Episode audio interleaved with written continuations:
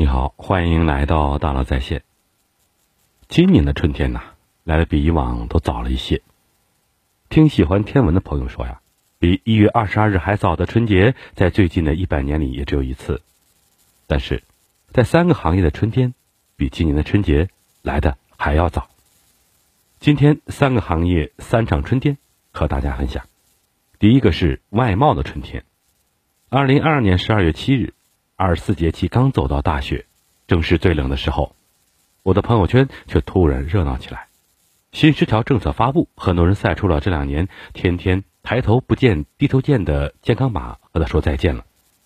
一场下了很久的雪开始化了，很多人开始重新搜起了机票，但有一群人动作更快，他们已经早早的起床赶飞机了，而且是满世界的飞。热搜里给这群人打的标签是出海抢单团。你可以把他们分成宁波人、温州人、深圳人，也可以把他们统统称为外贸人。关于这群外贸人，我听到太多的赞叹了，有说反应太快的，有说敢为天下先的，还有说市场意识非常敏锐的。总结成一句话就是快，反应快，行动也快。别人还在搜机票，他们已经下飞机了，不服不行。为什么呢？这群人可以这么快呢？时间拉回到1-2年前，还是这群人天天一睁眼可能都在和另一个词打交道，慢。怎么个慢法呢？首先，生产慢。疫情一来，工人可能到不了岗，到了岗可能不能复工，复工了也可能发不了货，哪一项都会导致交货延迟。同时，运输也慢，各国的防控措施都一直在变，航班可能停飞，码头可能关闭，边境也可能封锁。国际货运的速度像开盲盒一样不可控。更要命的是挣钱的慢。谈好的订单可能被大幅缩减，大量取消，发出的货物也可能被弃柜拒收。这些让人心慌的慢拼在一起，就成了外贸人的冬天。怎么办？想办法找新的订单当然很重要，但冬天就是冬天。如果是找不到新的订单呢？一种常见的沟通方式就是学蛰虫，一动不动。天一冷找不到什么吃的，起码少消耗点，索性藏在地下，缩进洞里一动不动，等待春天再出来。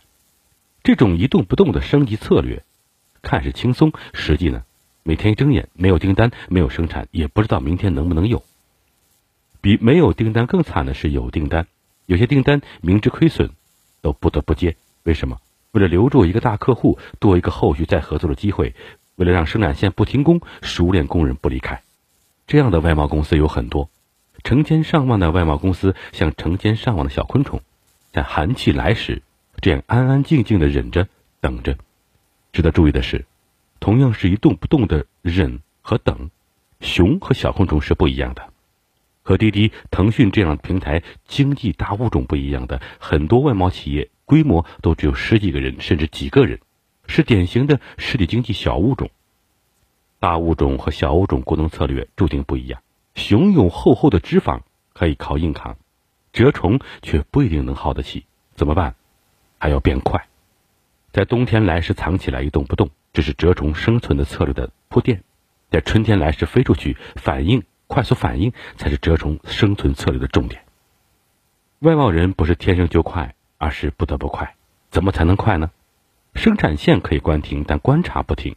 春天的信号可能藏在任何细节里，比如说一条发布的新政策，一个政府走访调研的电话，一份赴境外参展的项目申报指南，乃至一条组织包机的预通知。一旦观察到，就要马上行动。比如说，在大多数人还在观望、犹豫和焦虑时，就装满几大箱样品，印好一大摞名片，飞东京、飞迪拜、飞雅加达，去见客户，去聊需求，去抢订单。观察行动，一个细节都不放过，一个钟头都不耽搁。所谓的刻在外贸人 DNA 的快，就是这么来的。12月以后陆续出动的抢单团，今天大都已经满载而归。深圳团抢了6亿订单，广东团抢了10亿订单，宁波团抢了20亿订单。一个丰富的春天来了。第二个是旅游业的春天。同样是在2022年底，就早早迎来了春天的还有旅游人。2022年12月26日，乙类乙管方案发布，只用一句话就点燃了无数个被压抑的出行需求。取消入境后核酸检测及隔离政策，有序恢复中国公民出境旅游。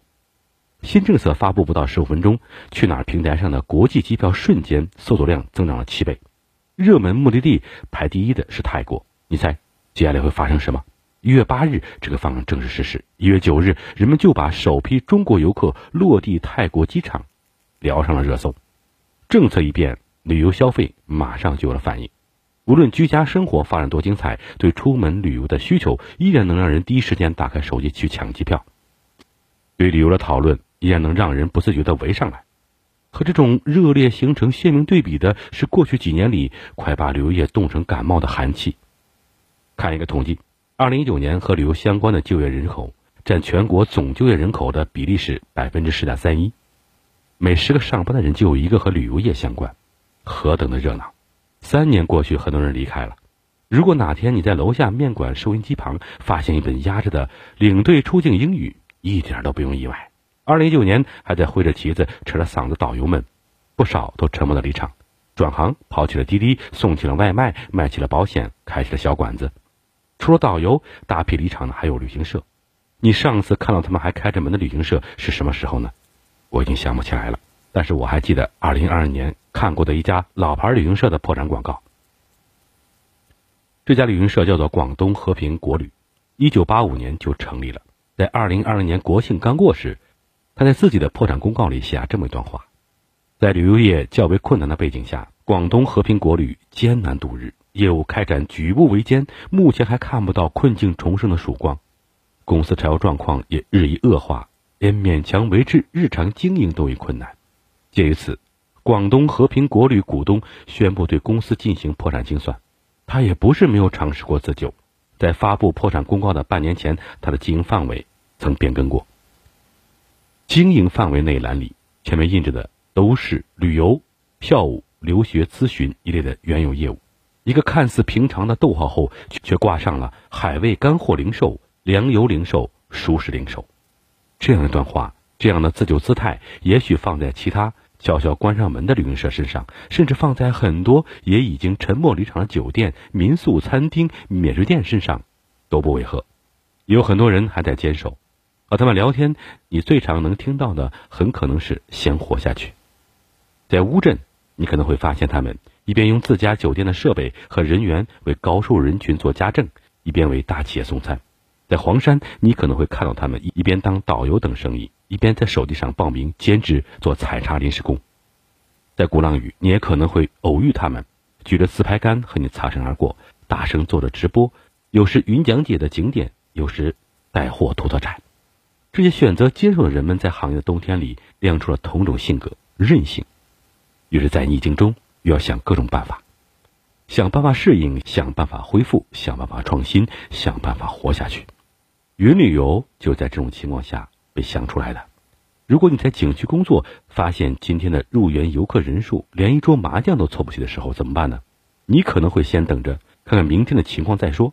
但如果等过了五一，等过了十一，等过了一轮又一轮失败的黄金周呢？一种做法是离开，离开这个景区，离开这个行业，去更景气些的行业寻找机会，比如居家生活必备的外卖和快递。这也是鸿雁乃至所有候鸟的生存策略，在冬天之前飞向南方，等开春回暖了再回来。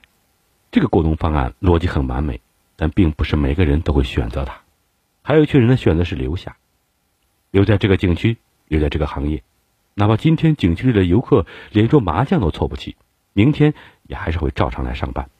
想办法，想不出来就继续想，热爱和收入总有一样能逼你。景区里没人就去拉人，拉不到人去找人多的地方。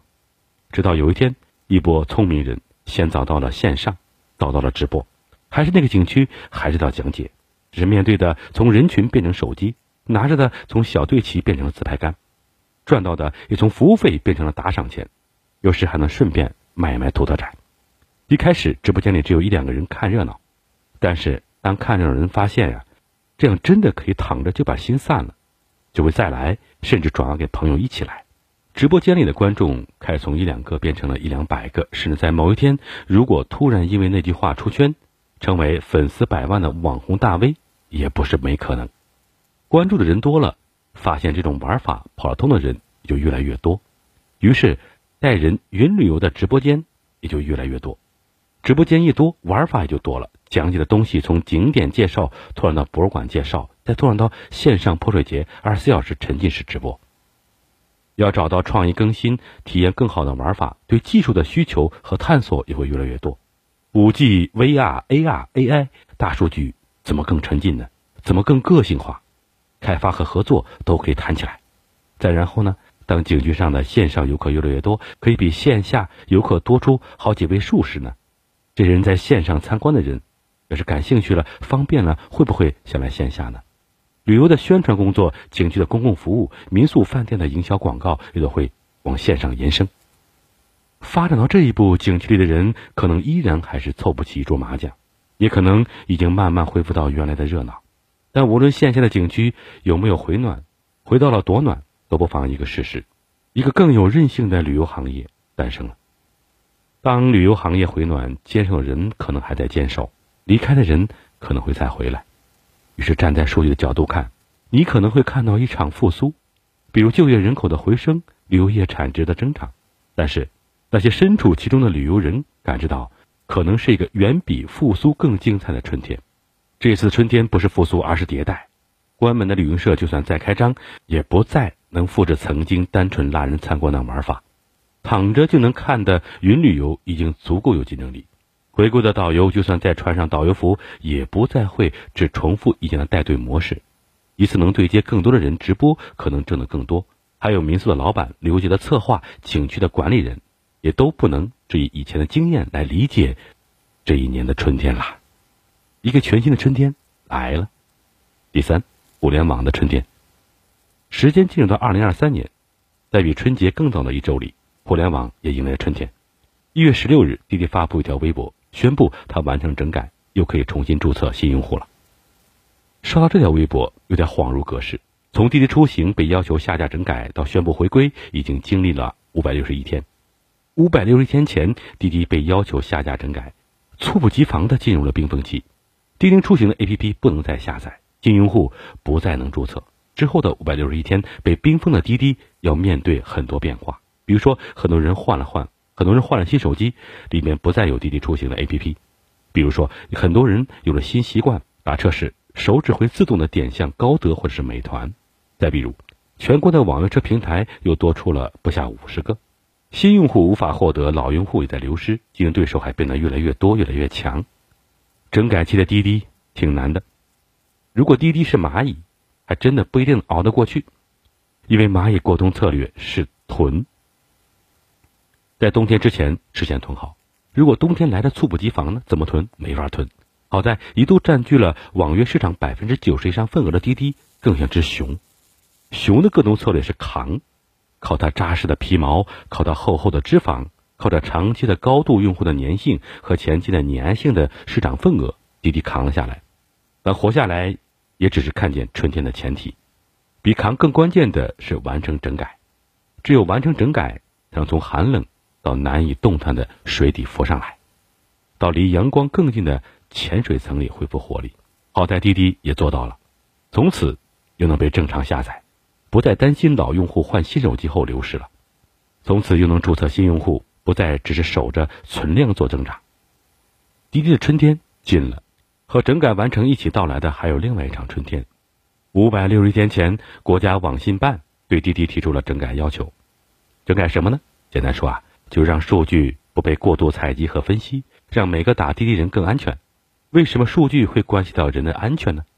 国家数据自不必说，光是个人信息就可能会说，打个车而已，留下来的数据对我的影响能有多大呢？比如说我打车肯定会有发出地和到达地，一次没什么，但打得多了，10次有9次都是这些出发地和到达地，是不是就可以分析分析了？